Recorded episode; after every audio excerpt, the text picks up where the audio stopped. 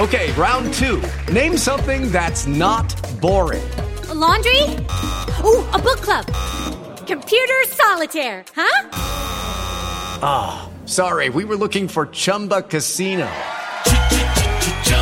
That's right. ChumbaCasino.com has over 100 casino style games. Join today and play for free for your chance to redeem some serious prizes. ChumbaCasino.com. No purchase necessary. Full prohibited by law. 18 plus terms and conditions apply. See website for details. It is Ryan here, and I have a question for you. What do you do when you win? Like, are you a fist pumper? A woohooer, a hand clapper, a high fiver. I kind of like the high five, but if you want to hone in on those winning moves, check out Chumba Casino. At ChumbaCasino.com, choose from hundreds of social casino style games for your chance to redeem serious cash prizes. There are new game releases weekly, plus free daily bonuses. So don't wait. Start having the most fun ever at ChumbaCasino.com. No purchase necessary. VGW. Void were prohibited by law. See terms and conditions. 18 plus. It's the Purple Pants. It's the Purple Pants. It's the Purple Pants podcast. You better get your headphones and listen up quick. It's the Purple Pants podcast. You better listen in public, might make your stomach hurt. Woo. It's the Purple Pants podcast. You're trying to unwind. You better get that box wine. It's the Purple Pants podcast. You're trying to get your snack. You better hurry right back though. It's the Purple Pants. It's the Purple Pants. Hello, hello, and welcome to the Purple Pants podcast episode episode 141. Little Brycey. I serve as your humble and oh so gracious host, Bryce Isaiah. Thank you so much for tuning in to this week's episode. If you could be so kind to ensure that you are subscribed to the Purple Pants podcast, we are available on Apple Podcasts, Google Podcasts, wherever it is that you get podcasts from. The Purple Pants podcast awaits you. Hit subscribe, write a review, give your baby boy some five stars. How has everyone been doing? Your baby boy is fine. You know, I just recently celebrated a birthday. Come on with the Stevie Wonder birthday. Happy birthday to ya. Oh, happy birthday. Yes. Baby boy is feeling fine. Oh, baby boy feeling oh, you know, 36 years old. And it is truly a blessing. I took to the Instagram and wrote a somewhat emotional post and just being vulnerable and honest and trying to like end a lot of the, the vicious cycles that go on in my mind. I feel like growing up, I did not have positive representation of successful, happy gay black men. And I always feared of getting older. And, you know, in some self reflection and in self discovery, I, I realized that you can't run from getting older. And I need to be the pioneer that I felt as though I did not have. And if I am continuing this cycle of like, you know, fearing getting older and not celebrating myself, who's to say another young black queer man that is looking at me having these fears? Like, I don't want to cast those fears upon them. And so I, decided to take my power back and I decided to live in my truth and celebrate myself in order to celebrate myself, I really felt as though I needed to go back and acknowledge little Brycey. And for whatever reason, whenever I talk about this to like my friends or family, I get emotional. And at times I start to cry when I go back and, and try to like address little Brycey. And you know, one, I just want to give him a hug because I can go back and just remember a lot of the fears that I had at the time. And I can just remember being like, why do I talk this way? Why do I sound this way? Why do I walk this way? Why do people tease me? Why, you know, all of these things. And I just remember the the love and the joy that that little Brycey had. And I just remember an age where I stopped trying to be that bright light. And ultimately like why I feel like it makes me want to cry because like I want to just go back in time and truly just give that little Brycey a hug and tell him that like I'm okay. and that like we're going to be okay and it's going to be a hard road but we're going to get there. And I, I i reflect to that little Brycey and another thing that makes me sad when i think about that little Brycey is that i don't think i ever had a concept or i don't think i ever imagined what 36 would be. Not that like I thought that I would be dead or anything. I just, I don't I, don't have any visual like conception of it. I don't know what I thought it would be. And I think that that was so scary. I know that other people are like, Oh, I'd be married. I have kids. I'd be running a Fortune 500 company, like all of these things. Like, you know, but for me, I did not know, honestly. And I think that that was part of my issue of getting older was that like I didn't know what getting older for a gay black man would be. I know uh, you you hear these negative stereotypes, you know, all of these diseases that they love to put on gay black men. Um, and I I feared that for myself so much and that I just could not conceptualize what 36 would be. I had to acknowledge that and I have to do better for myself. And I, you know, I just, I, I, I went back and I just gave that little Brycey a hug and I told him we good. And I thanked him for enduring everything that he endured for me to be where I'm at today. And then moving forward, I don't want to be that little Brycey anymore that doesn't know what 40 looks like, that doesn't know what 45 looks like, that doesn't know what 50 looks like. The sky is the mother limit, okay? And I'm speaking things into existence. So y'all know I'm big on that. And I am speaking 40 into my life that I am going to be happy, successful, financially free, running a business, an entrepreneur. We're going to have a man. I'm speaking all of those things to my future that I did not speak into my future at that time because I just did not know.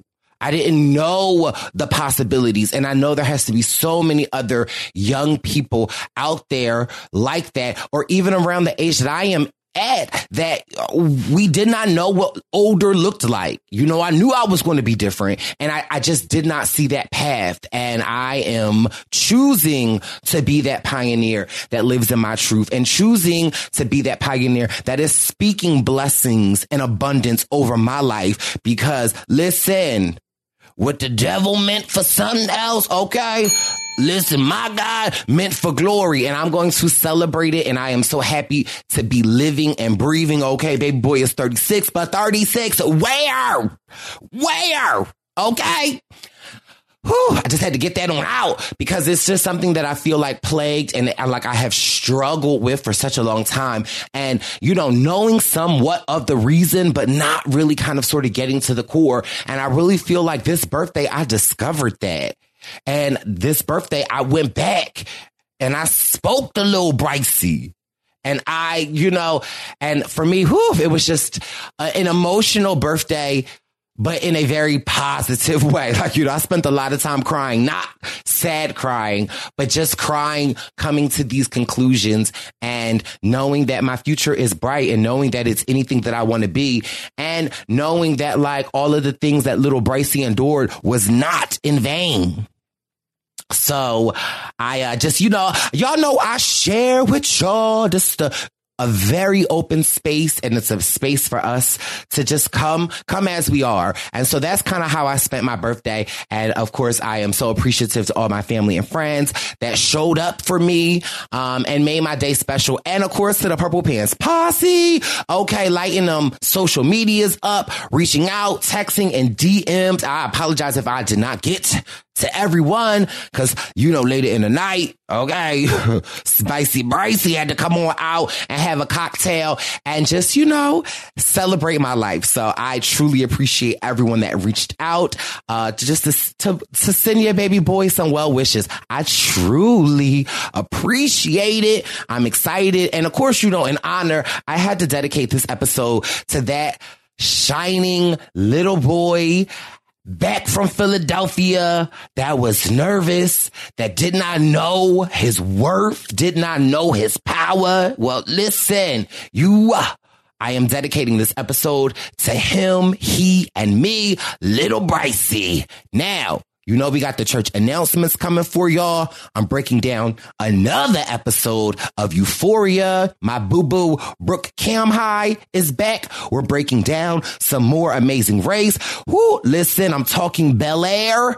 This week, Miss Barb stops by for another installment of Barb's Message. And you know, we are going to be concluding our Black History Freak of the Week. So come on, tune on in. Let's get this party started.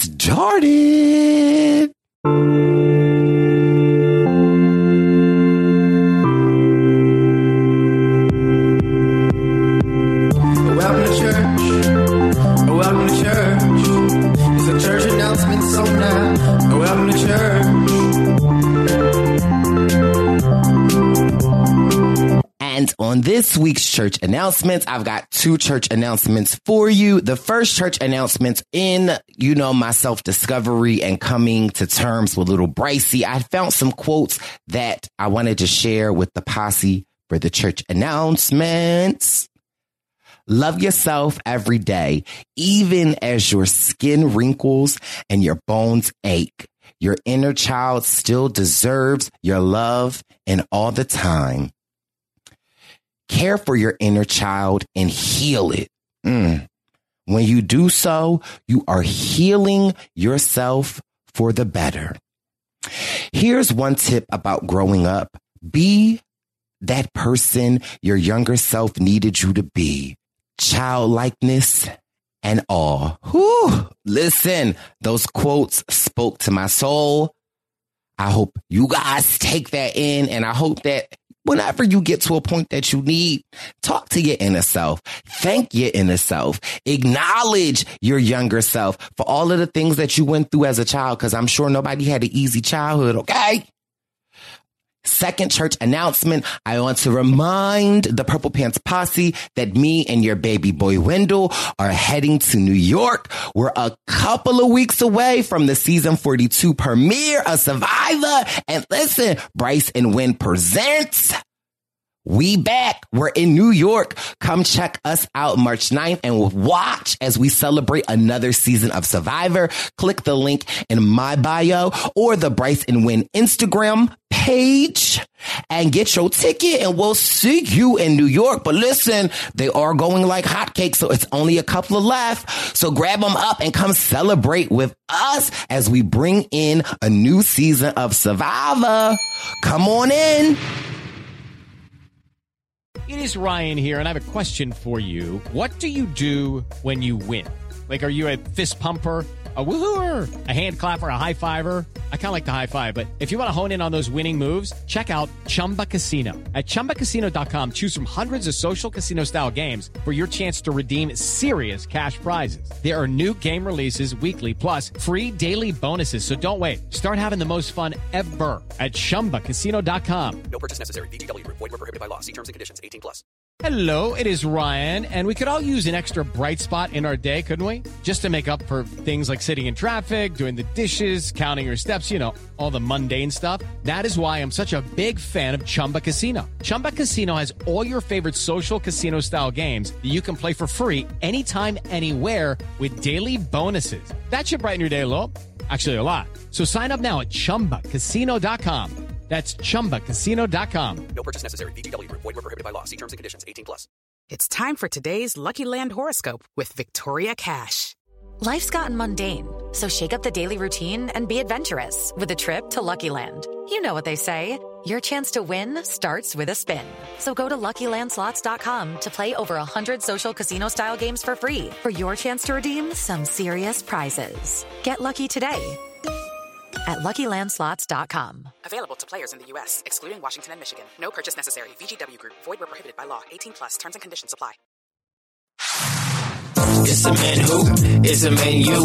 Meat and potatoes like we cooking up a great stew. It's a man who, it's a man you. Meat and potatoes like we cooking up a great stew.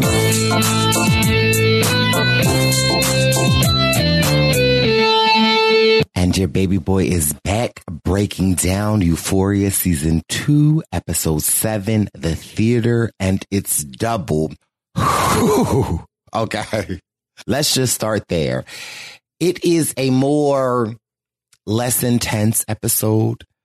So like, you know, your heart's not beating through your chest, but don't mistake that for this episode is still spilling tea and still very much so drama filled. So we talk about character developments, right? And so we say we've met Nate's daddy. We met Nate. We met Rue. We kind of sort of met Cassie. Now, why don't we meet Cassie's sister Lexi and Bay Bay? Cassie spill a tea without spilling the actual tea. So, episode seven is all about Lexi's play. You know, Lexi has been internalizing everything that's been going on. We, Rue used to be her best friend. Now Rue is an active drug addict. Her sister used to be her sister.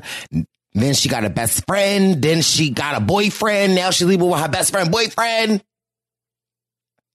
She used to have a mother. She used to have a dad. The dad ran off. The mother's alcoholic. Now she messing with my baby daddy Fezco. And she needed an outlet. And her outlet was a play. And baby, it's the talk of the town. There is a lot to get into this play.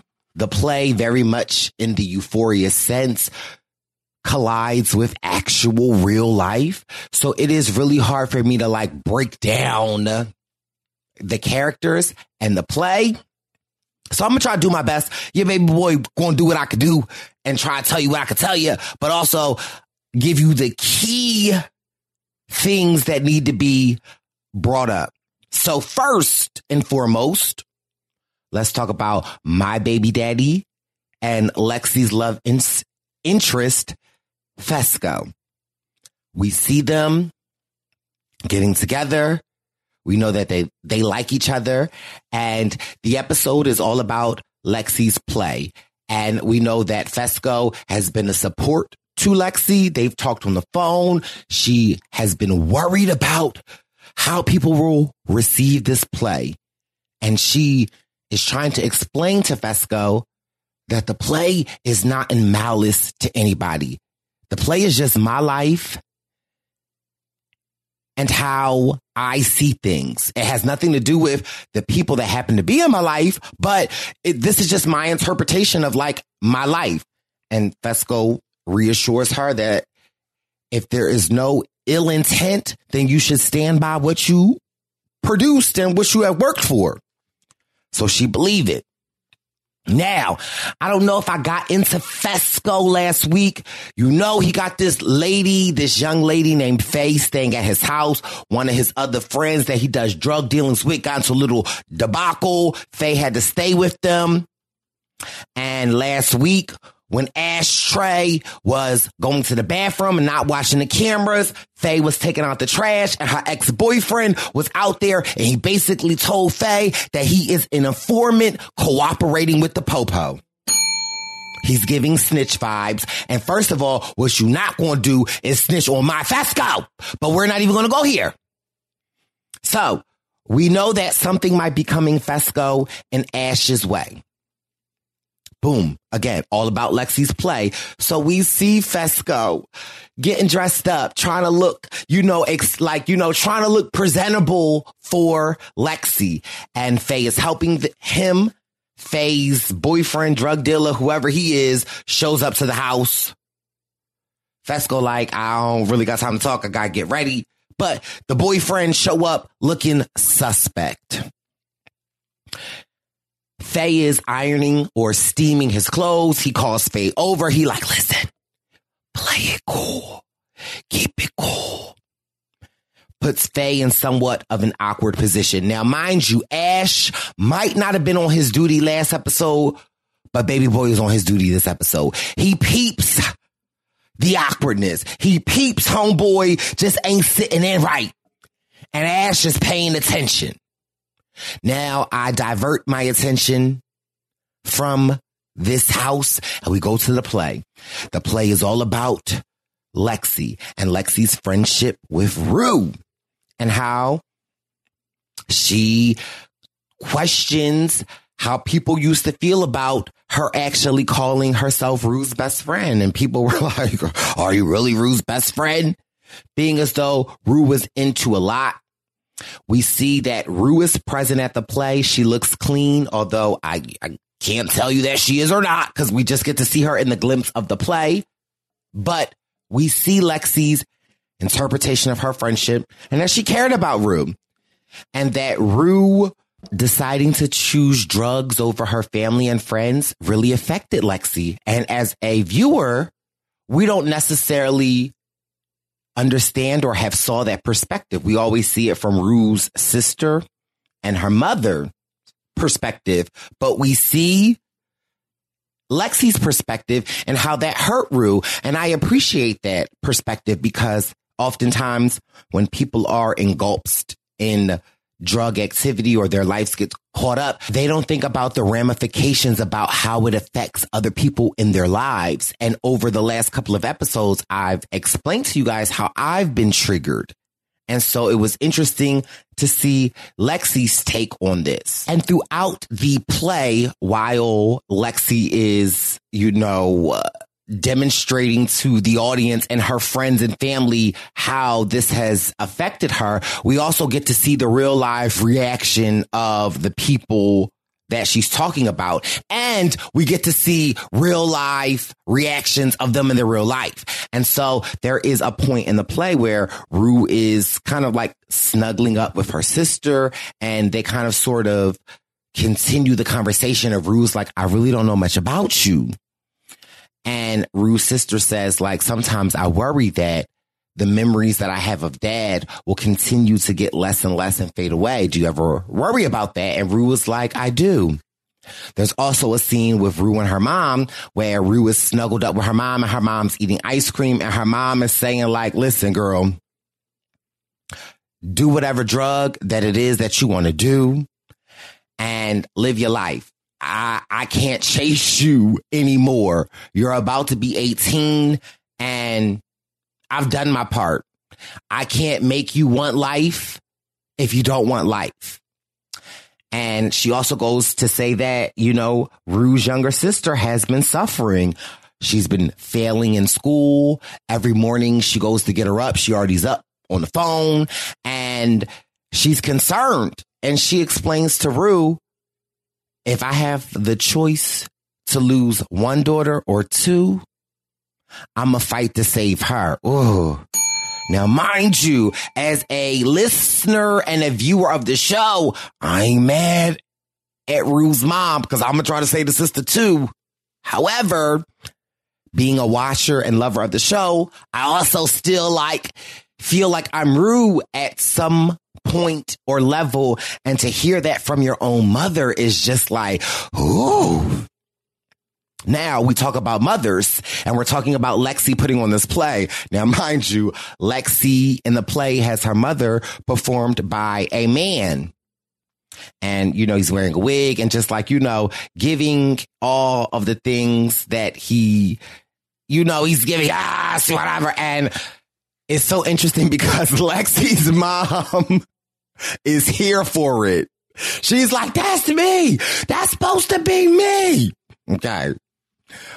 Listen, we also get to see Lexi's father, who we've never seen in the actual show and dare I say real life. However, in the play, we get to see Lexi and Cassie's interpretation. Well, not Cassie's, but she was there because she and Lexi play, but we get to see Lexi's interpretation of her dad.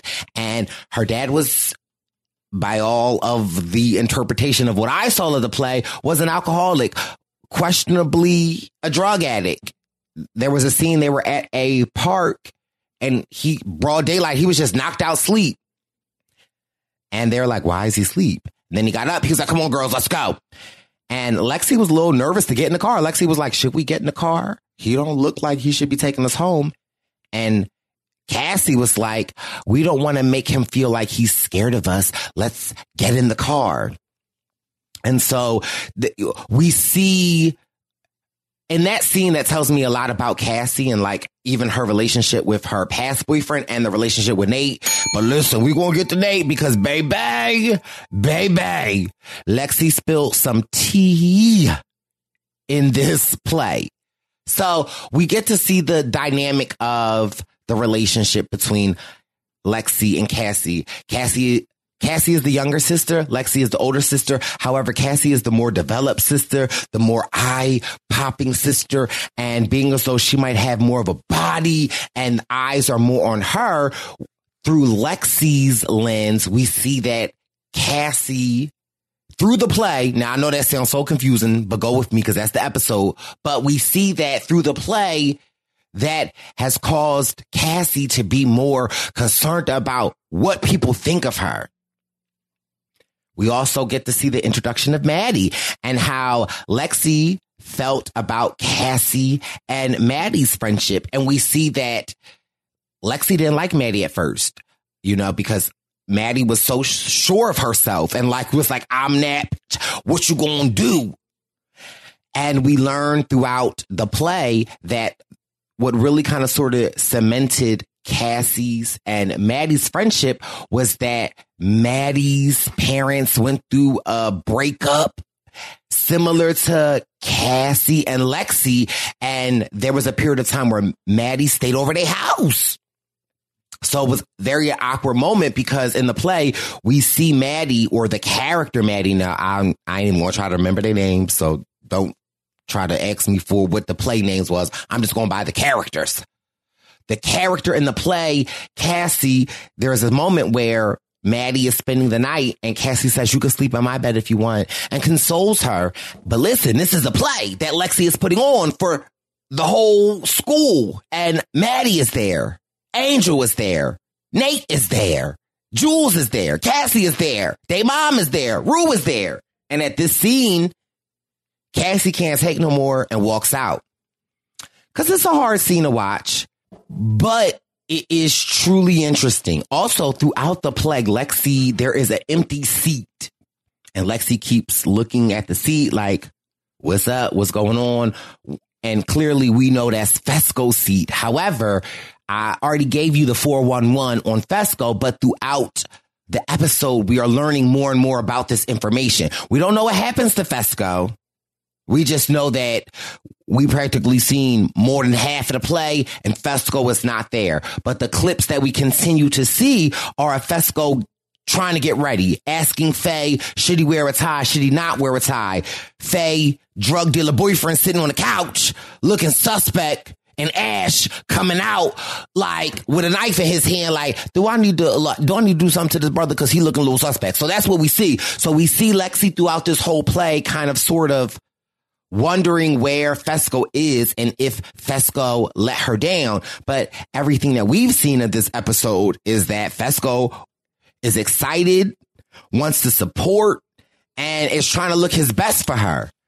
Now, let's get rid of all of that. Okay. So now we're going to go into the juicy tea. Now, I told y'all last week when Nate was talking to his mom after his dad left the house and they still had his dad piss on the ground and they ain't clean it up. Y'all nasty for that. Y'all should have cleaned it up whether you like the daddy or not.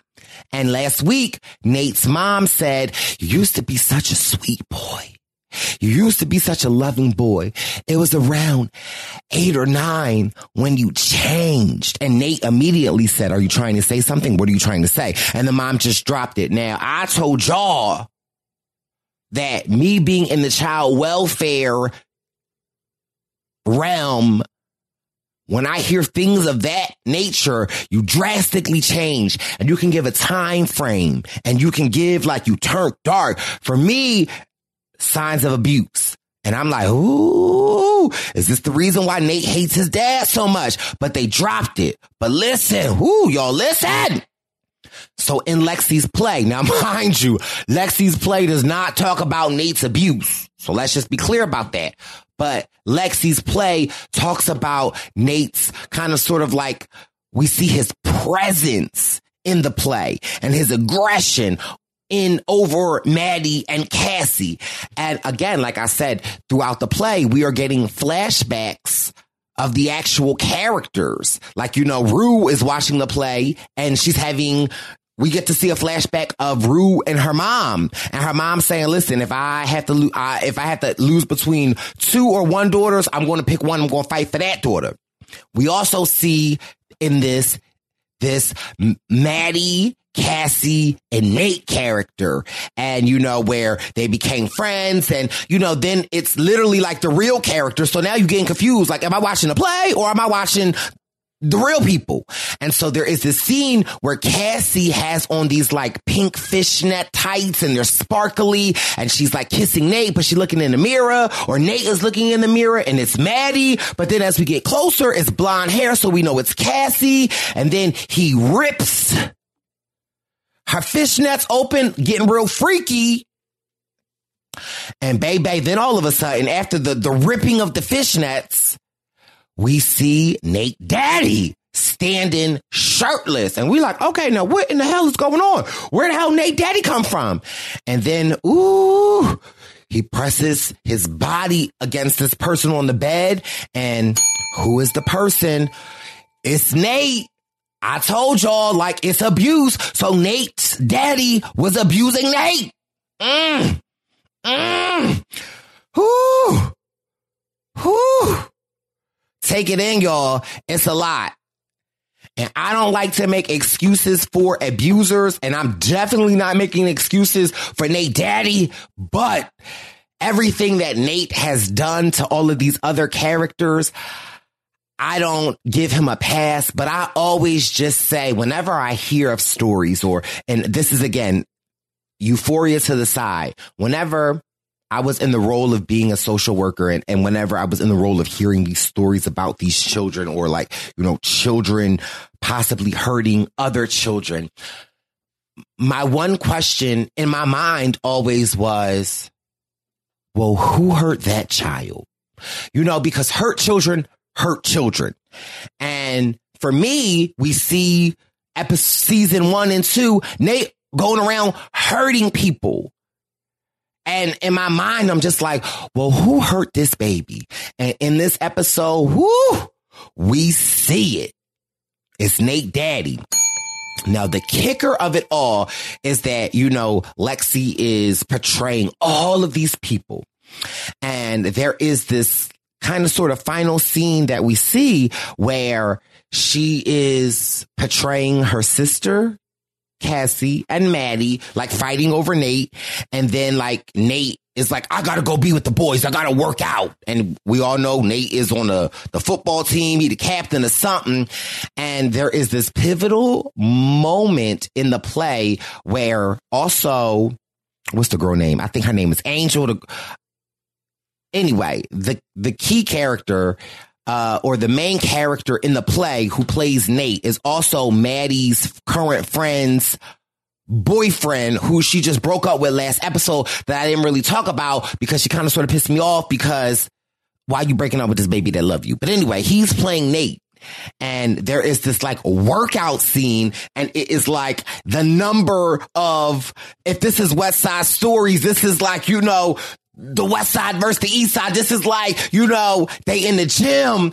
And for me, what is so interesting is that, again, this play is being told by Lexi, and Lexi is the sister of Cassie, and Cassie's best friend is Maddie. So Lexi is the friend of both of them and she, she sees Nate and she sees the relationship that Maddie and Nate had. And now she sees the relationship that Cassie, her sister and Nate have. And so this play is an interpretation of her. And this big musical number is about Nate in the gym and everything about this dance number is giving very homoerotic as in like and so she's not, I don't feel like Lexi is calling Nate gay, but I feel like next Lexi is saying that like, I've seen tendencies of you that although you exude this hyper masculinity, I see through you. And again, this big number is the person in Nate or the character that is playing, the actor that is playing Nate is doing this big gym scene where he's like, I need to work out with my boys, but it's given very much so, it's spicy, bricey in the gym, grinding and twerculating all over the men's. But again, it's through Lexi's eyes. And it's like, Lexi saw through all of that. Like, I see you, baby boy. You with these girls, but I see you. And child Nate gets offended and everyone is like, "Ooh, child!" And of course, you know, Maddie in the audience like, "Yes, Lexi, you is queen," because you know at this point Lexi is throwing shade to Nate, almost calling him gay, but. I don't feel like she's calling him gay. I feel like she again, this is her play and her interpretation is that she sees tendencies in him that he is overcompensating for. And clearly we know the reason why. And so in the middle of the number, when they gyrating and lifting all of the pounds and all of the other stuff, Nate gets out, walks up and leaves. And of course, you know, his girlfriend Cassie follows. And as they're leaving, you know, she's like, I- am sorry. I don't know why she would do this. And Nate's like, that's your sister. Get your ish and get out of my house. Like, ooh, now wait a minute. Not you kicking her out after Cassie just betray her best friend been depressed, thought about taking her own life for you, then you call and she leave her house and go stay with you and is riding for you and still showing up to her sister play with you. And now her sister is alluding to baby boy, you might be a little sweet. And now you turn on Cassie? Oh no, Mr. Nate, Mr. Nate, Mr. Nate. I don't like that and I don't appreciate it. But I understand how his ego could be hurt. But why are you doing this to old Cassie? Cassie ain't done nothing but been left her best friend, left her family for you, but also a lesson in that these men are not loyal. Okay. Take it from me. And uh, so Cassie is filled with rage and she walks back to the auditorium and she's just looking through the door glass window, breathing very heavily and crying. And then Euphoria does what Euphoria does and not only hits us with the credits, but hits us with a to be continued. What? If you're not watching, get up on it. Euphoria, HBO, Sunday nights, 9 p.m.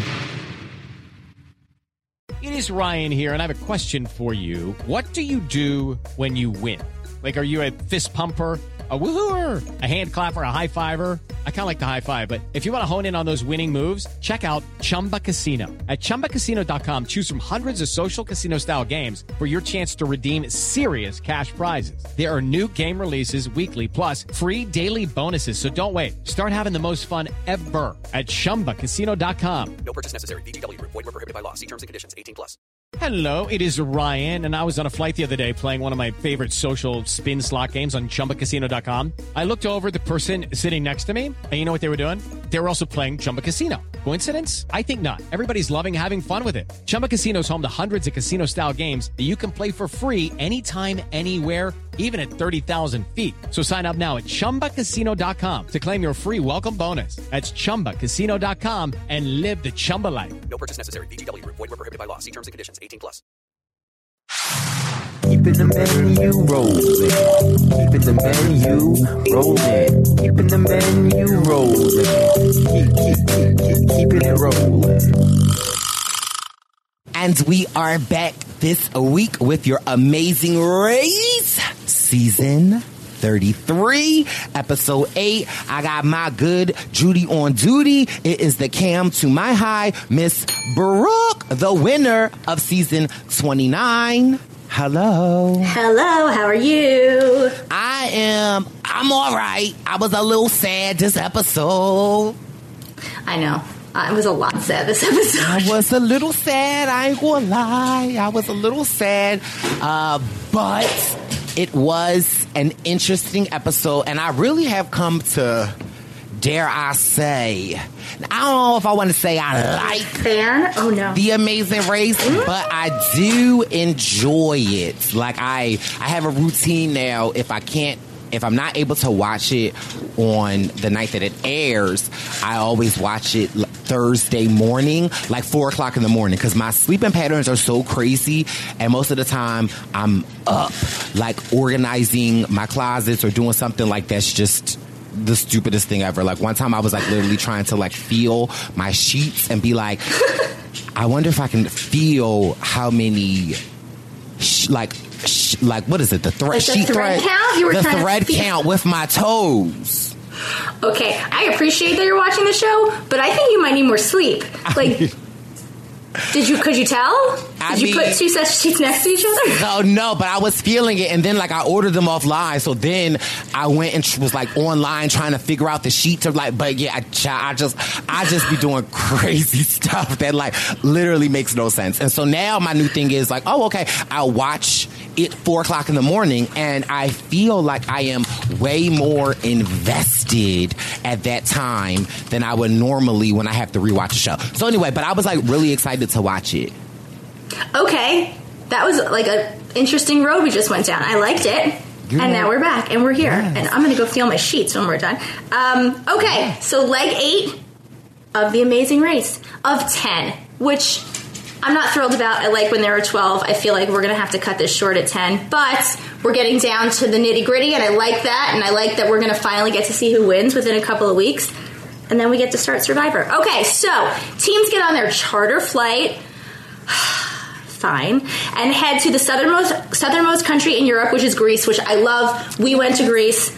It was my favorite place to go on the race. It's the part of the world where my family is from, and it's all I wanted to go to. So it was so beautiful. I am feeling very positive on this leg so far. And then it's a self drive leg, so maybe Aruna Natalia's luck is about to run out. Mm-hmm. Let's let's find out.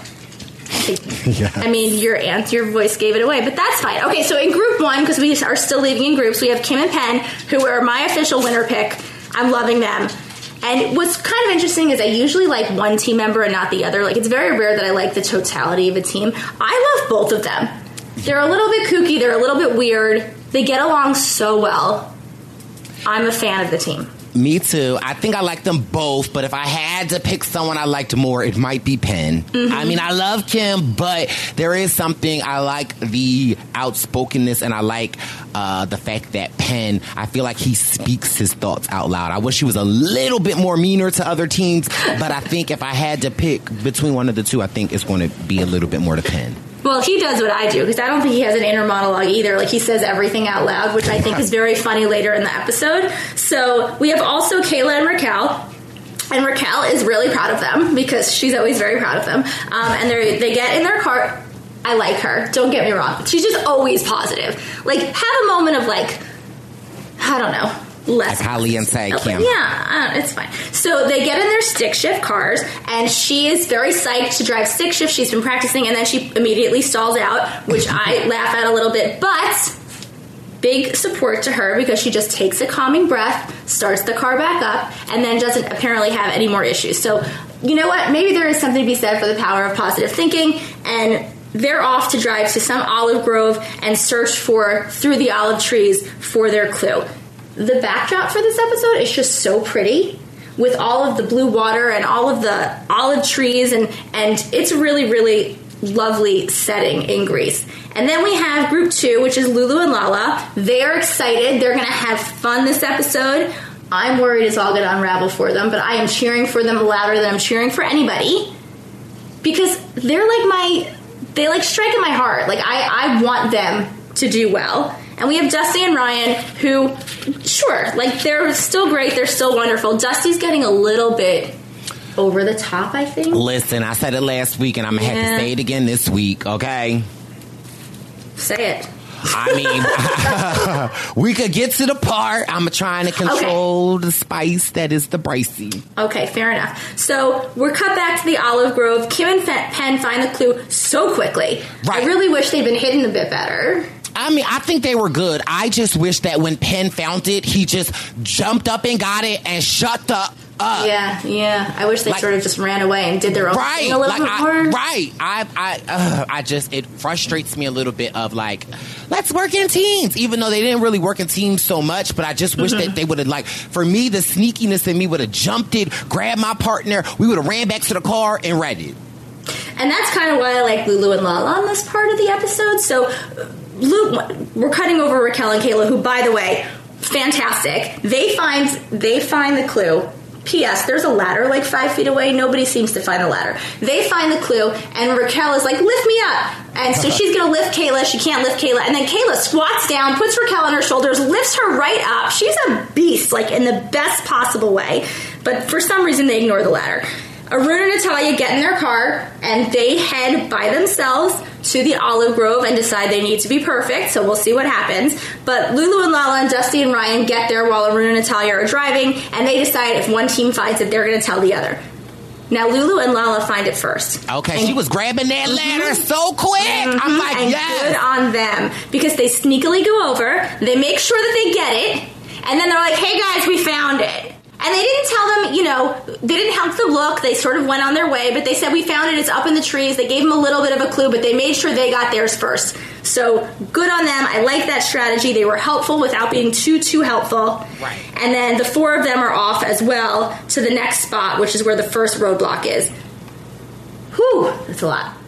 So they're off to this place called Marianne's. Marianne's? Marianne. Um, she's this adorable little Greek lady who makes dolmades, I think is what they're called. They're they're like rolled up grape leaves with rice and spices and veggies in them. They look yummy. I don't know if anyone got to eat any of them. They look like tiny green egg rolls, is what they ultimately ended up looking like. So Kim and Penn get there first. Kim decides she's going to do it. Says it's just like swallowing a baby. And then Raquel decides she's going to do it. They do not help each other, which I really, really approve of. Neither one's saying, okay, what do we do? Do I have to turn the leaf this way or do I have to? And they're not helping each other. They're nice to each other, but they're not helping, which is great. Kim does a great job. She goes up, she only has a couple that are wrong. She realizes her mistake, she fixes it, she doesn't tell Raquel what the mistake is, and Raquel's still working. Kim gets the okay, and her and Penn are off, while Raquel still works, and hers are being turned down, Bryce. Like half of them. And what I loved about Kim during this was that when she was realizing her errors in the presentation and in Mm-hmm. the role, I liked when she was like whispering to the camera. She was like, Yeah, I'm realizing that the stem is up. Like, you know, I was like, Yes, I'm here for that. But I also feel like, no, I ain't never, you know, I ain't make it too far on Survivor. I've never been on Amazing Race. However, me as a, uh, I don't know what you would consider me an uh, a casual watcher of the Amazing Race. I would think that on missions like this, that seem so easy, that it's going to be crucial of detail.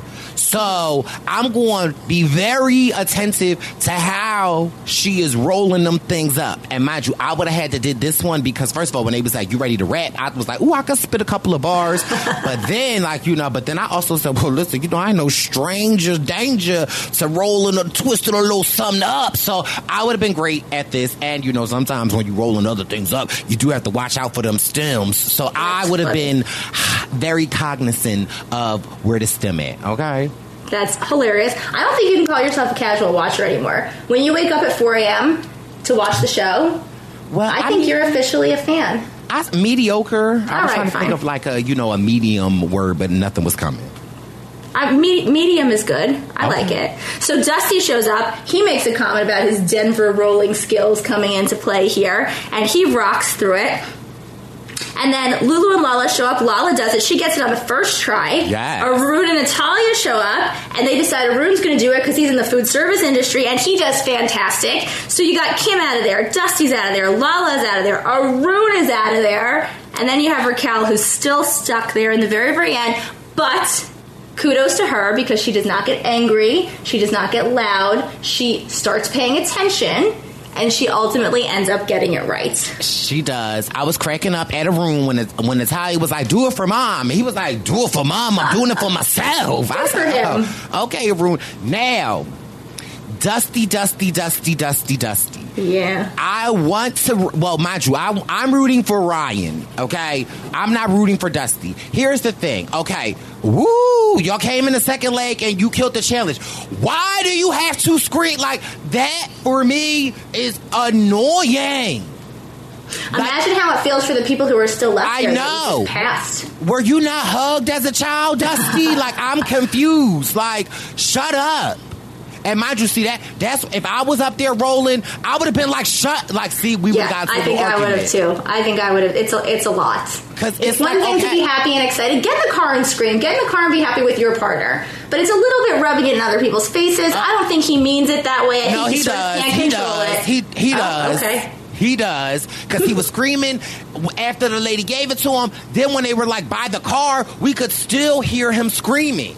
Yeah. Shut up. Tell me how you really feel. Um, okay, and so Dusty's off screaming, and then we have the teams drive toward the beach and search for Mamo's Cantina stand and get a souvlaki. Now, maybe I just know Greek food. I don't know. I've eaten a good amount of Greek food. Is souvlaki something that is like really, really abnormal that people have never heard of it, or? I mean, it's pretty much the most common, other than like a gyro, or that's, that's- how people pronounce it. It's That's what I was thinking. I, I mean, I never heard of slu- slu- souvlaki, but I heard of gyro. And my whole thing is, why we gotta share one? Uh, sister girl, make two of them up and put a little extra sauce on mine, cause I'm a sauce type of girl. If you're Lulu and Lala, you don't have to share one. They, I can't, I can't. And then with child, and then ch- I don't know which one was it, Lulu or Lala was pissing me off. I've never ate onions before. Like, girl, an onion. Yeah, it's an onion. I mean, in all fairness, in all fairness, cut to last week and they ate maggots like a champ. So I can't Right. really be like you. No, I can. They complained more about the onions than they did about the maggots. You which can is eat a maggot, but you can't eat an onion. Stop playing with me. That's fair. So they had to spell souvlaki. I didn't think it was particularly difficult, but the thing that did bother me is the people who couldn't spell it, which is fine if you can't spell it. Why do you like run? There were cars passing by. Just flag down a car right there and ask them how to spell it. They were running to the beach. They were running all over the place. So Kim and Penn get there, spell it right, eat it, and then throw away the paper. And then they ask for their clue, and the woman is like, "No, I have no clue for you."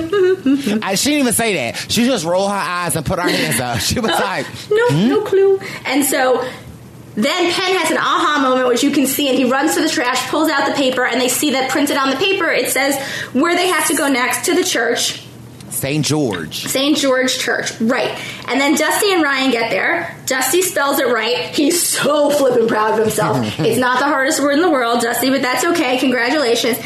Um, he's just kind of fun. I think he's kind of fun to laugh with or laugh out a little bit. But it's, you know, he's into himself. And you know what? If you're not into yourself, who is going to be? So they find the clue on the paper much faster, even though nobody thinks like, I don't know, it would seem like common sense to me. And these two teams are pulling away in the front. Um, then they have to go to St. George Church as well. St. George, St. George Church. There we go.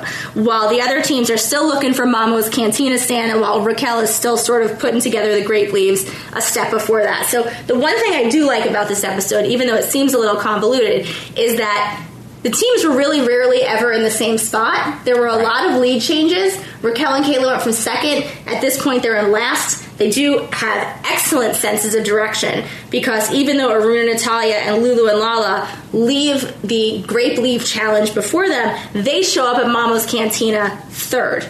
So they did pass two teams getting there. They spell it correctly. They eat it fast. They have a great sense of direction. They find the clue to get to Do the church. they? I mean, it seemed like. I mean, I don't know if they just got real lucky, but they did get there faster than two teams. Now, in all well, I one mean, of those one teams of the Natalia. one of the they don't know how to get anywhere. teams was Arun and Natalia, so that that doesn't necessarily count. And it seemed like the whole challenge was just go straight down this road and make a right at the stop sign. And yet, two teams messed that up. Well, I mean, I feel like only one team really messed it up because Aruna and Natalia, I expect them to get Well, that's lost. at fair. They point. mess everything up. Uh, not everything up. They just don't know where they're going ever. But God love them. Bless their hearts. So Kim and Penn get to the next stop to St. George's Church.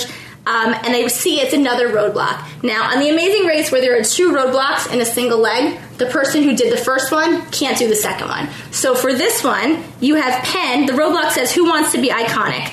And what you have to do is you have to stand and listen to what turns out to be a 15 minute long speech by a air quote priest. I don't think it was a real priest. Don't talk while the priest is talking. This is my favorite part of the whole episode. And take a quiz identifying five saints that the priest has talked about, even though he talks about like a dozen saints. So Penn tries to talk to the priest and says, like, can you go back? He's there by himself at this point. So he asks the priest, like, can you go back one or you only go forward? And the priest looks at him and says, do it again.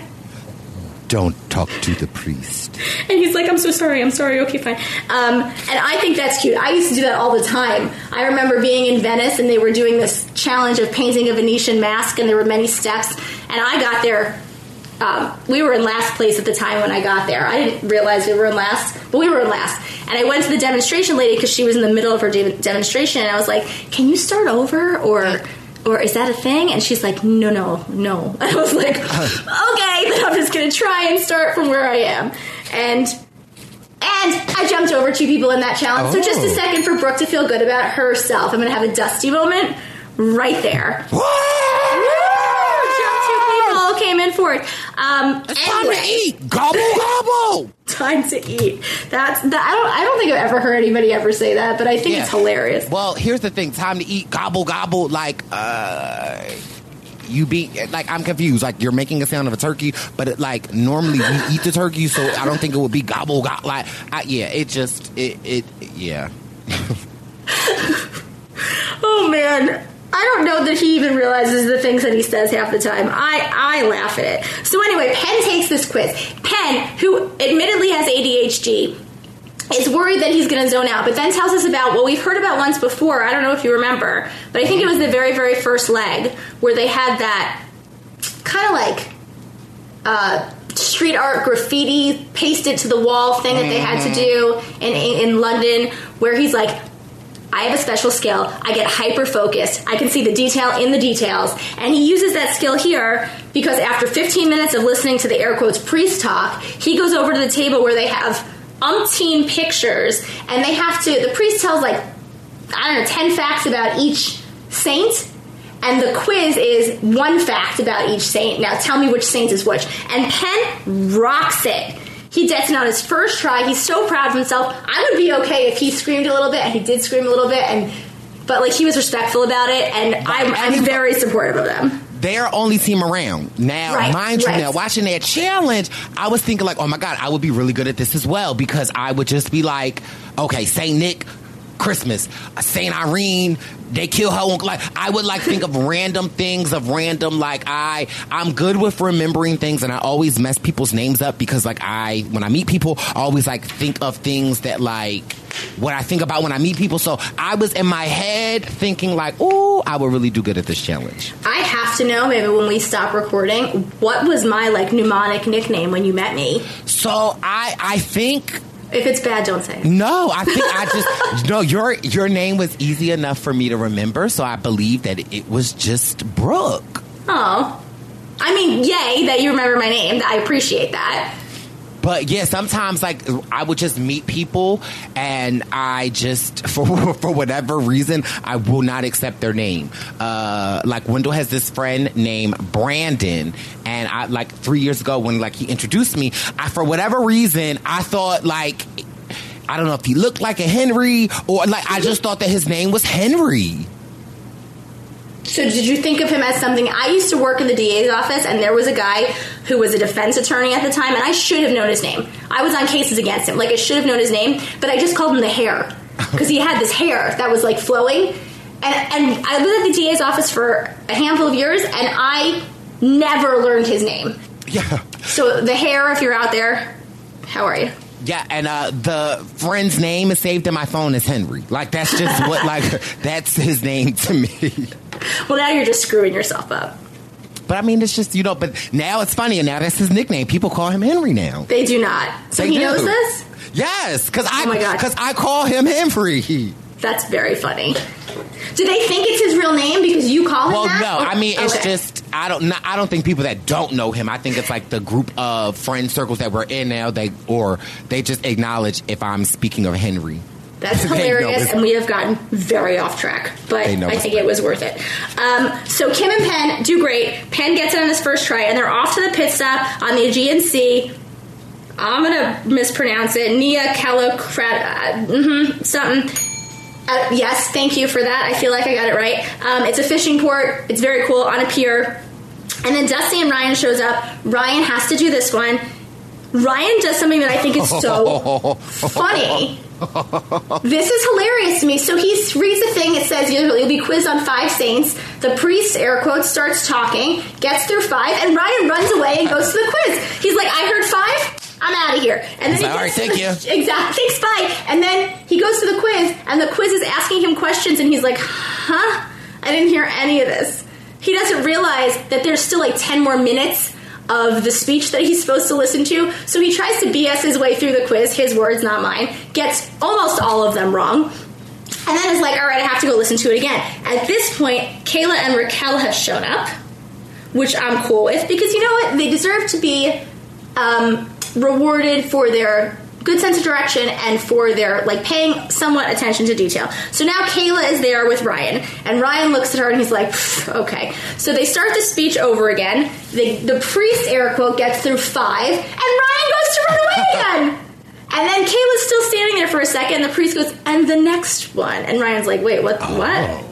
And so he comes back. And he's like, okay, well now this makes more sense because I thought I was paying attention and I didn't hear any of the quiz questions when I was listening to the priest talk. So Kayla and Ryan, Kayla and Ryan, that's right, um, listen together. They go do the quiz.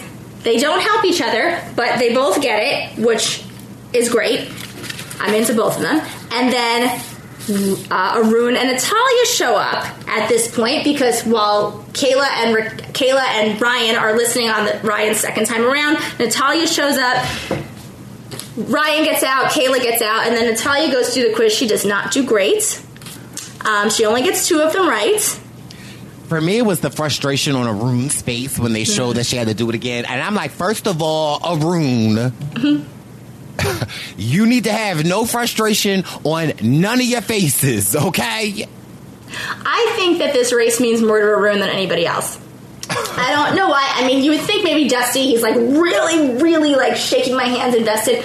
But Arun, I think, just so badly wants to spend the time with his daughter, which I love, that I think that's where, at least that's how I interpret it, where I see his frustration coming from.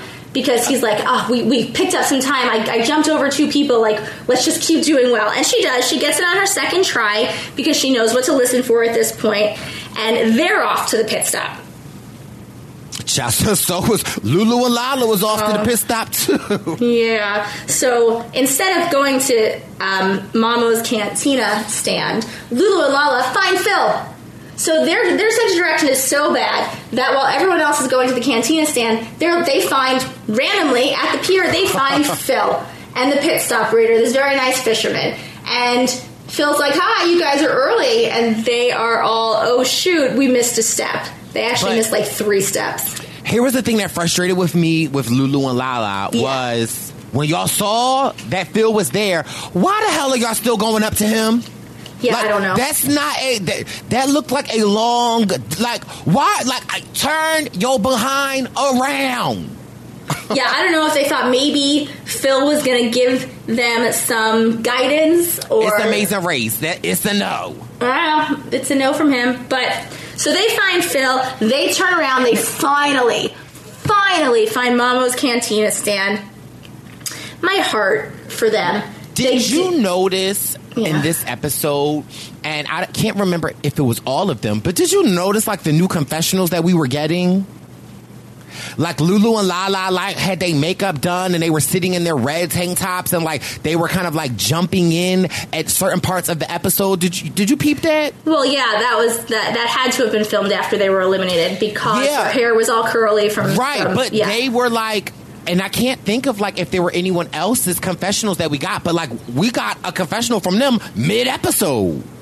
Yeah, that'll happen sometimes. Also, they were so far behind that I think that that's they you know they weren't going to stop them to do the like on the fly which is as you're racing confessionals but waited till everything was over. So they get to the cantina stand they ask for the souvlaki they ultimately finally spell it right fine that's fine. They eat the whole thing they power through it despite having some problems. They throw out the wrapper they ask for a clue the lady says no. And rather than searching around i mean you've done the right steps. Rather than searching around for the clue they ask for another one. They start over, which I don't understand. I don't understand it either. Now, mind you, I might have just started over to just give me another souvlaki because I'm not trying to share it because it looks good.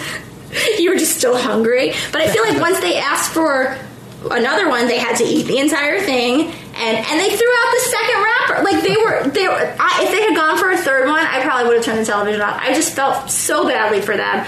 They took many, many moments, realized maybe it was on the wrapper, and then made their way to St. George Church. By the time they got there, everybody else was gone. You know, Lulu had to do this roadblock.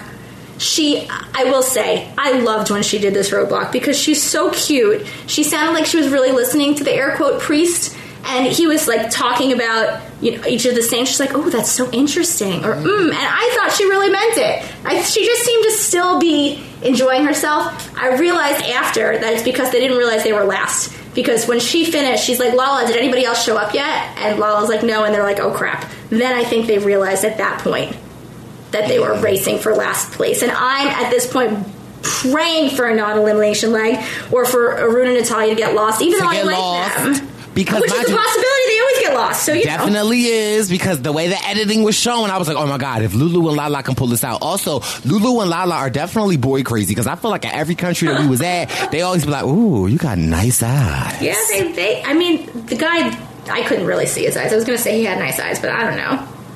I don't He know. was kind of cute, not the priest, but like the guy that was asking the question. Yeah, yeah, at the yeah the quiz guy. Apparently, he had nice eyes. And Lulu and Lala had been to the pit stop, so if there was any chance that they were going to beat Aruna and Natalia, they already knew where they were going. Aruna and Natalia get lost. You know, in a paper bag. and so we're watching everybody race to the end. So at this point, Kim and Penn have checked in. They won $7,500 each, so they won 15 grand. Great for them. Raquel and Kayla are back in second place after falling to fifth, and I'm okay with this. Like I, I appreciate the fact that they are very tenacious, and even though they're a little overly positive for my liking, maybe I should be more positive. They shouldn't be more negative. So good for them. Ryan and Dusty get their third, and Bryce, this cracks me up. It feels like your team number three, and the look on their face was just like, mm. like they were not happy.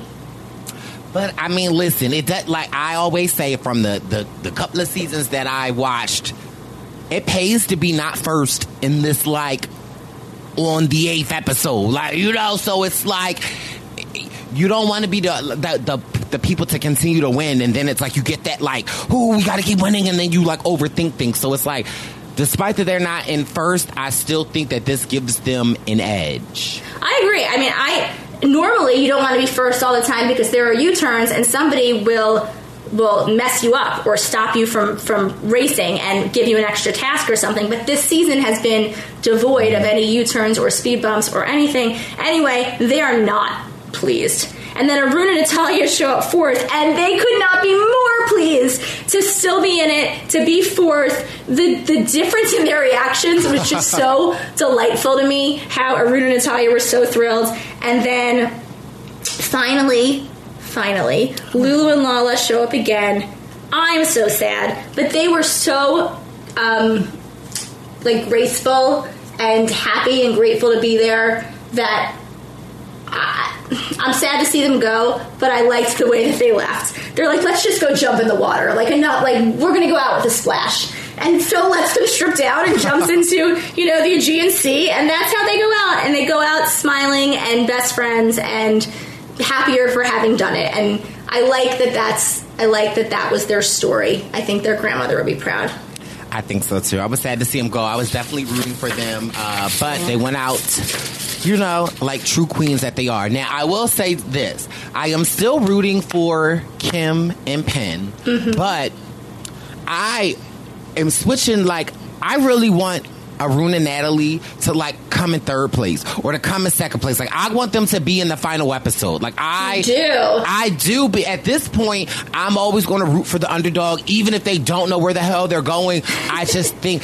The the look on the faces of the other people if Arun and Natalia won for me would give me the joy. Not necessarily them winning, but to just be like, listen, we were at the bottom of every episode. We barely made it, but at times it doesn't matter how or how you get there. It's about that performance in the end. So Right, it doesn't need to be pretty.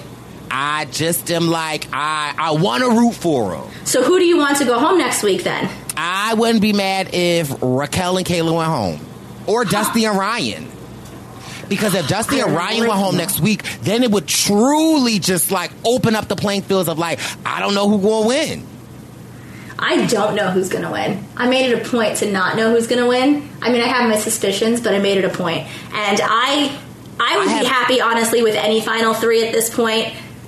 But I do I do get what you're saying about the father-daughter team. Even if they came in like an abysmal third, Yeah, like, like, really really be- far behind everybody else. I would be here for that. I like have a hunch who possibly won only just by their social media activity. Mm-hmm. There's just uh, I wouldn't even say a pair, a person that's uh, that social media they are just all over the place. Um, and for me, it just you know they trying to like harp in it. So curious to see uh, what happens. But you know, I was still sad to see my Lulu and Lala go home. Yeah, I am too. But um, next week looks like something. I don't know that I know where they go next week, but when in the preview, when you saw the task for next week, there's some god awful looking task where they're in some like rock quarry and they literally have to leave no stone unturned. Everyone is just sort of losing their mind. So it'll be interesting to see how next week goes because it looks like everyone is at the task at the same time.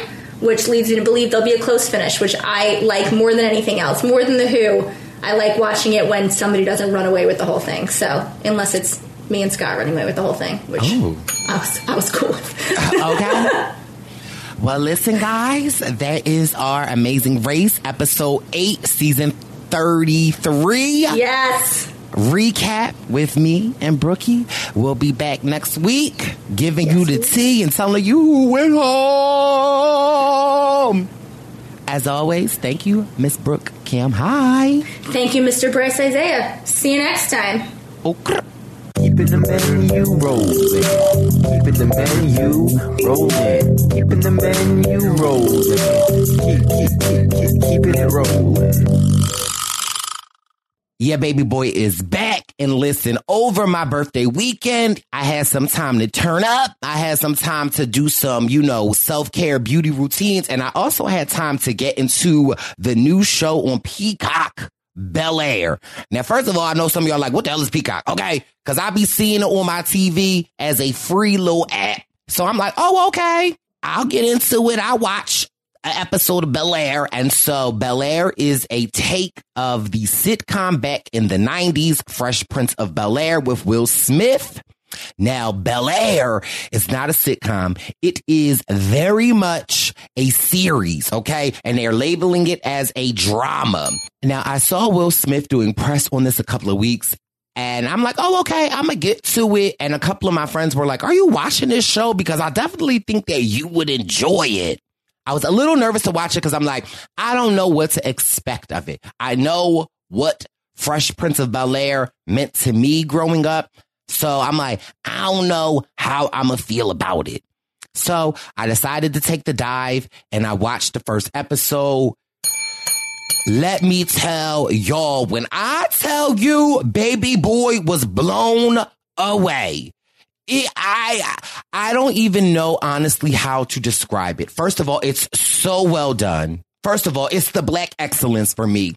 And for me, of anyone that has watched Fresh Prince of Bel Air, all of the main characters are in this. However, it is so interesting to see their take on the characters in 2022 Now, I don't want to give anything away because I really want me talking about this to really kind of like get y'all excited to watch it. It's on Peacock, but let me just say the evolution of the characters are so amazing. It is so, I mean, what spoiler kind of sort of spoiler alert. The one character that I will talk about, Hillary. We all know Hillary was Will's cousin, the original Fresh Prince. They kind of like gave Hillary the airhead, not that smart, was very bougie, you know, just loved to spend her father's money.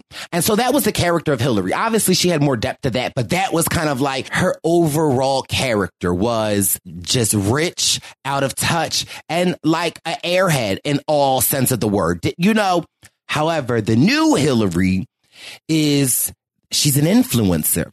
And I love the connection because, you know, influencer in this day and age, somebody that's on an Instagram influencer, people look at them like, oh, that's not a real job. They not really like, you know, and so I love how they took that Hillary and gave her this role. And, you know, she's struggling to kind of sort of find her own identity, like the Hillary that was in the original Fresh Prince of Bel Air. She dropped out of college, and historically black college like her mom wanted her to go to. And she's kind of sort of trying to figure out her way. And it's just so interesting.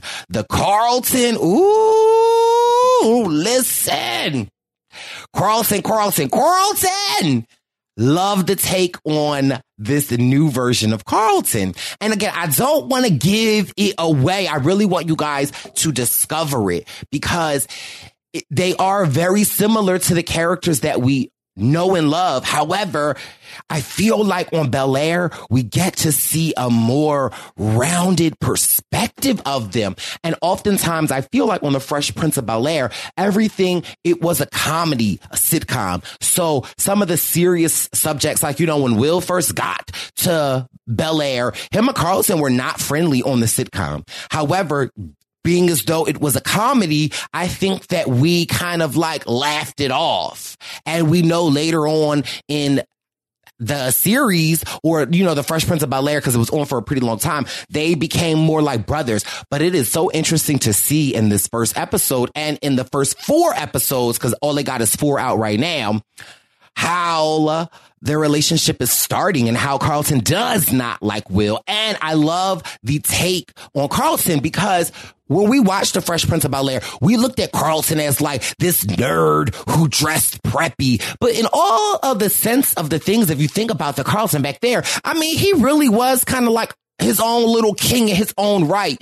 And that's what I love about this Bel Air show is that they, they do them justice, not only by their looks, but by their school. And Another thing that I was like talking to my sister about was I know that in the Fresh Prince of Bel Air, the show was supposed to be Will from West Philly and he got into, he got into a, in his neighborhood. He got one little fight. His mom got scared and said, your movie with your auntie and uncle in Bel Air, right? So he got into that fight. He moved to Bel Air and his aunt Vivian and Uncle Phil were supposed to provide him this better life. They were actually living a good life.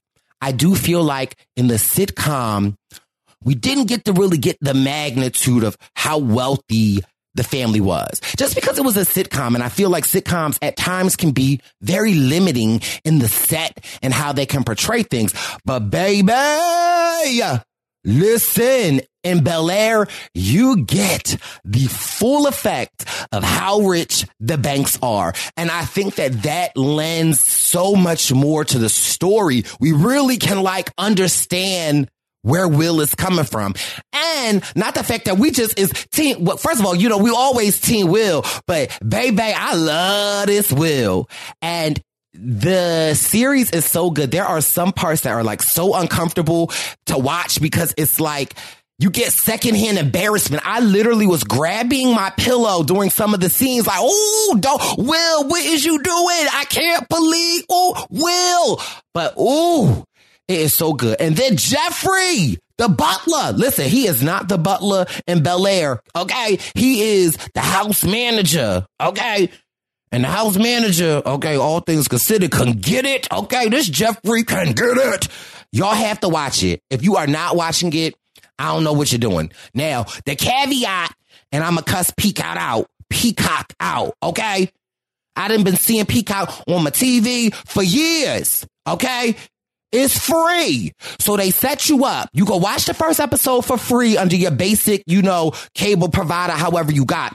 And the way the first episode end, you'll be like, ooh, let's get to the second episode. And child, they let you know. Any episodes after that is only for the premium users. Ciao. Ciao. Y'all know this not a pay week. Y'all know it's my birthday, Peacock. But listen, when I tell you it was so good, I had to sign up. Okay, I signed up for that four ninety nine so quick, and I watched the other three episodes that they have available. Now, I called Chappelle because you know Chappelle and Puya over there, they covering it on the other network. And um, I was like, Chappelle, so what's when that next episode's coming out? And Chappelle was like, Bryce, calm down. I'm like, no, tell me because I need to know. And so Chappelle said when it first came out, they dropped three episodes, and then last week they dropped an episode. So they think it Chappelle thinks it probably will be like a weekly episode every week. I'm hooked. I am hooked. Now I probably won't be covering it. You know, I'm gonna forward y'all over there to Puya and Chappelle to listen and get the tea. But I just had to come let the posse know if y'all are not watching Bel Air, do yourself a favor. You lit like when I tell you again, and I can't stress this enough. I was literally mind blown. First of all, I watched the first episode twice because at first I was like, I ain't paying four ninety nine. I'm gonna just watch the first episode again. Okay, true. Okay, true T. But the first episode is just so good because we know these characters. We know Will. We know Carlton. We know Ashley. We know Uncle Phil. We know Jeffrey. We know Aunt Viv. But to see them in this so much more dynamic role, it, I, I, was trying to explain it to my friend Sarah. I don't even know the emotion that it like, it, it was giving me nostalgia. It was giving me like so excited. Also it was giving me like, I love to see black people like doing big things. And again, not that they weren't in the original Fresh Prince of Bel Air, because in all things considered, when you think about it, they had a pool house, they had all this stuff, they had a butler. But I feel like because it was a sitcom, we didn't grasp it. Well, baby, buckle up your seatbelt because when you watch Bel Air, oh, you will grasp it. It's on Peacock. Do yourself a favor.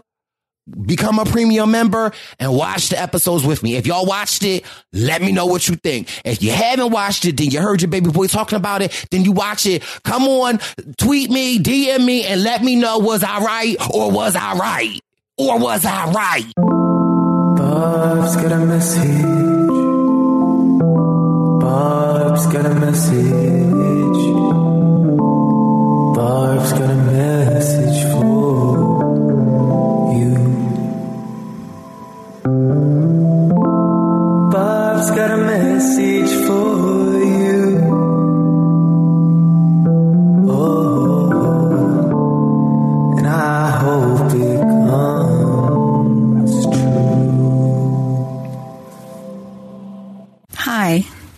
This is Miss Barb, and today I want to share with you a piece that I read earlier during the week from Nikki Banas. And as I was reading this piece, I just kept nodding my head. Yes, yes, yes. So, my dear friends, I have to share. And it's entitled Always Choose to Grow. There is always a choice to go or to stay, to grow or to remain, to jump or to stay on the ground, to try again or to give up. There's always a choice. Choose to grow. Choose to learn. Choose to release your ego and learn from your shortcomings, your mistakes, and your faults. Choose to continue becoming the best version of yourself. Know that the blessings, the lessons, and the teachings are all for you. Not to hurt you, not to make you feel guilt or shame or hurt, but to teach you how to rise, to teach you how to heal, to teach you how to love and find joy. Nothing is against you. The things happening to you all have blessings and lessons in them, and it is up to you to see them. Let the lessons teach you and keep you humble. Learn from them and continue forward. Let the blessings remind you of the magic of life. Savor them and let them fill your heart. Know that everything happening to you can help you to grow if you let it.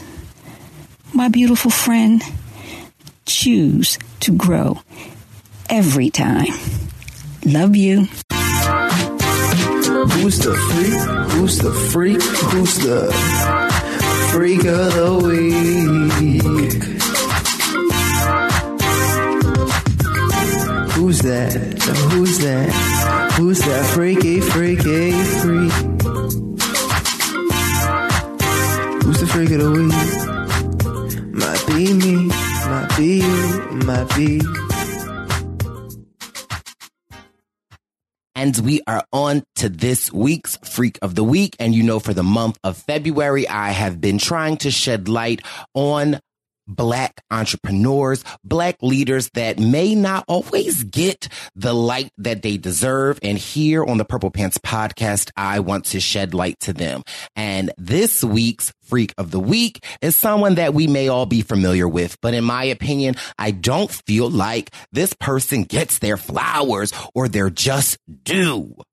Earl Cole was born April 9th, 1971 in Kansas City. He is an entrepreneur, a producer, philanthropist, television personality and former California advertising executive. He is well known as the million dollar winner of the TV series Survivor Fiji and the first African American winner. And he don't get his just due. Okay. Earl has hosted and appeared on several talk shows, including The Early Show, Live with Regis and Kelly, BET's 106 and Park. Okay, Earl. MTV Fuse. He also was voted as one of the people's sexiest bachelors in 2007 and also hosted shows on the TV Guide channel, a Canadian reality TV show in 2009 and the Style Network in 2010. Okay. And he happens to be featured on the Bryce Isaiah 2022 Zaddy calendar. Earl has traveled to more than 30 countries and has been featured on various domestic and international magazines from Australia to South Africa. Earl has also been interviewed by the foreign press, appearing on television in Hong Kong, China, South Africa, Singapore, the Bahamas, and Australia. Earl founded a creative management company that has booked various television participants and artists to participate in worldwide military tours with Armed Forces Entertainment. He has worked with celebrities from Survivor, The Amazing Race, American Idols, So You Think You Can Dance, and Big Brother. Well, shoot, Earl, I'm trying, well, when we gonna work together, Earl? Now, did y'all know that Earl also was a musician, composer, and songwriter? Served as several tour managers for a multi-city tour of Japan in 2011, which featured a cast from various seasons of American Idol. He helped arrange a private jet show for children in the Misawa Air Base in Japan, the closest base to the 2011 earthquake and tsunami disaster. Earl also has an endowment with the University of Kansas Medical Center where he established the Perthes Kids Foundation, aka Earl Cole Fund, a global charitable foundation for children with Perthes disease, a rare hip bone disease Cole suffered from as a child. Now a global organization located in four countries, the US, UK, Australia, and Colombia. Earl serves as a founder, CEO, and chairman on the board. In 2020, Cole founded the startup company, the Smart Tire Company, with blockchain engineer Brian Yell. On March 16th, 2021, the company revealed its first product called the Melt Tire, a bike tire made airless, aluminum coil based on shape. Memory Alloy and technology from the NASA engineers used Martian and lunar rovers. Smart plans on introducing the bike tire to the general public in early 2022 with tires for the automobile and commercial vehicle industry, planning on being introduced sometimes afterward. Cole appeared on the episode of the 13th season of Shark Tank, which aired January 7th, 2022 to seek an investment for the smart tire company. And Earl serves as this week's freak of the week. Like I said, Earl Cole is out here, has his hand in everything from developing a new tire to helping kids around the world to traveling to over 40 countries. And I always have this joke with Earl that he always takes the most tourist photos ever. If you ever look at Earl's Instagram, he will literally take uh, a photo in front of the Capitol with a thumbs up. I'd be like, Earl, you such a tourist, but I love it. Okay. Not only is he a musician, he didn't went on tour. He's managing people. Earl is truly black history. And I don't feel as though he gets his flowers, but best believe this week and today he is receiving his flowers. He is our freak of the week. If you want to know more about the Earl Cole, do yourself a favor and look him up. You can also follow him on the Instagram and the Twitter, Earl Cole does, and let him know he is this week's freak of the week. If Earl does everything Cole is the freak of the week, that means we are coming to an end of another amazing episode. Thank you so much for tuning in each week and showing your baby boy some love. I truly, truly appreciate it. If you have not already, please make sure you are subscribed to the Purple Pants podcast. We are available on Apple Podcasts, Google Podcasts, wherever it is that you get your podcast from. We are there. Hit subscribe write a review, give your baby boy some five stars, and tell a friend to tell a friend to tell a friend that it's Lil Brycey, cause it's a, it's a, it's a. It's the Purple Pants. It's the Purple Pants. It's the Purple Pants podcast. You better get your headphones and listen up quick. Woo. It's the Purple Pants podcast. You better listen in public, might make your stomach hurt. Woo. It's the Purple Pants podcast. You're trying to unwind. You better get that box wine. It's the Purple Pants podcast. You're trying to get your snack. You better hurry right back though. It's the Purple Pants. It's the Purple Pants. With the Lucky Land slots, you can get lucky just about anywhere. This is your captain speaking. Uh, we've got clear runway and the weather's fine, but we're just going to circle up here a while and uh, get lucky. No, no, nothing like that. It's just these cash prizes add up quick. So I suggest you sit back, keep your tray table upright, and start getting lucky. Play for free at LuckyLandSlots.com. Are you feeling lucky? No purchase necessary. Void where prohibited by law. 18 plus terms and conditions apply. See website for details. It is Ryan here, and I have a question for you. What do you do when you win? Like, are you a fist pumper? A woohooer, a hand clapper, a high fiver. I kind of like the high five, but if you want to hone in on those winning moves, check out Chumba Casino. At ChumbaCasino.com, choose from hundreds of social casino style games for your chance to redeem serious cash prizes. There are new game releases weekly, plus free daily bonuses. So don't wait. Start having the most fun ever at ChumbaCasino.com. No purchase necessary. VGW Group. Void were prohibited by law. See terms and conditions. 18 plus. Step into the world of power, loyalty, and luck. I'm gonna make him an offer he can't refuse. With family, cannolis, and spins mean everything. Now, you wanna get mixed up in the family business. Introducing The Godfather at ChumbaCasino.com. Test your luck in the shadowy world of The Godfather slot. Someday, I will call upon you to do a service for me. Play The Godfather now at ChumbaCasino.com. Welcome to the family. No purchase necessary. VGW Group. Void where prohibited by law. 18 plus. Terms and conditions apply.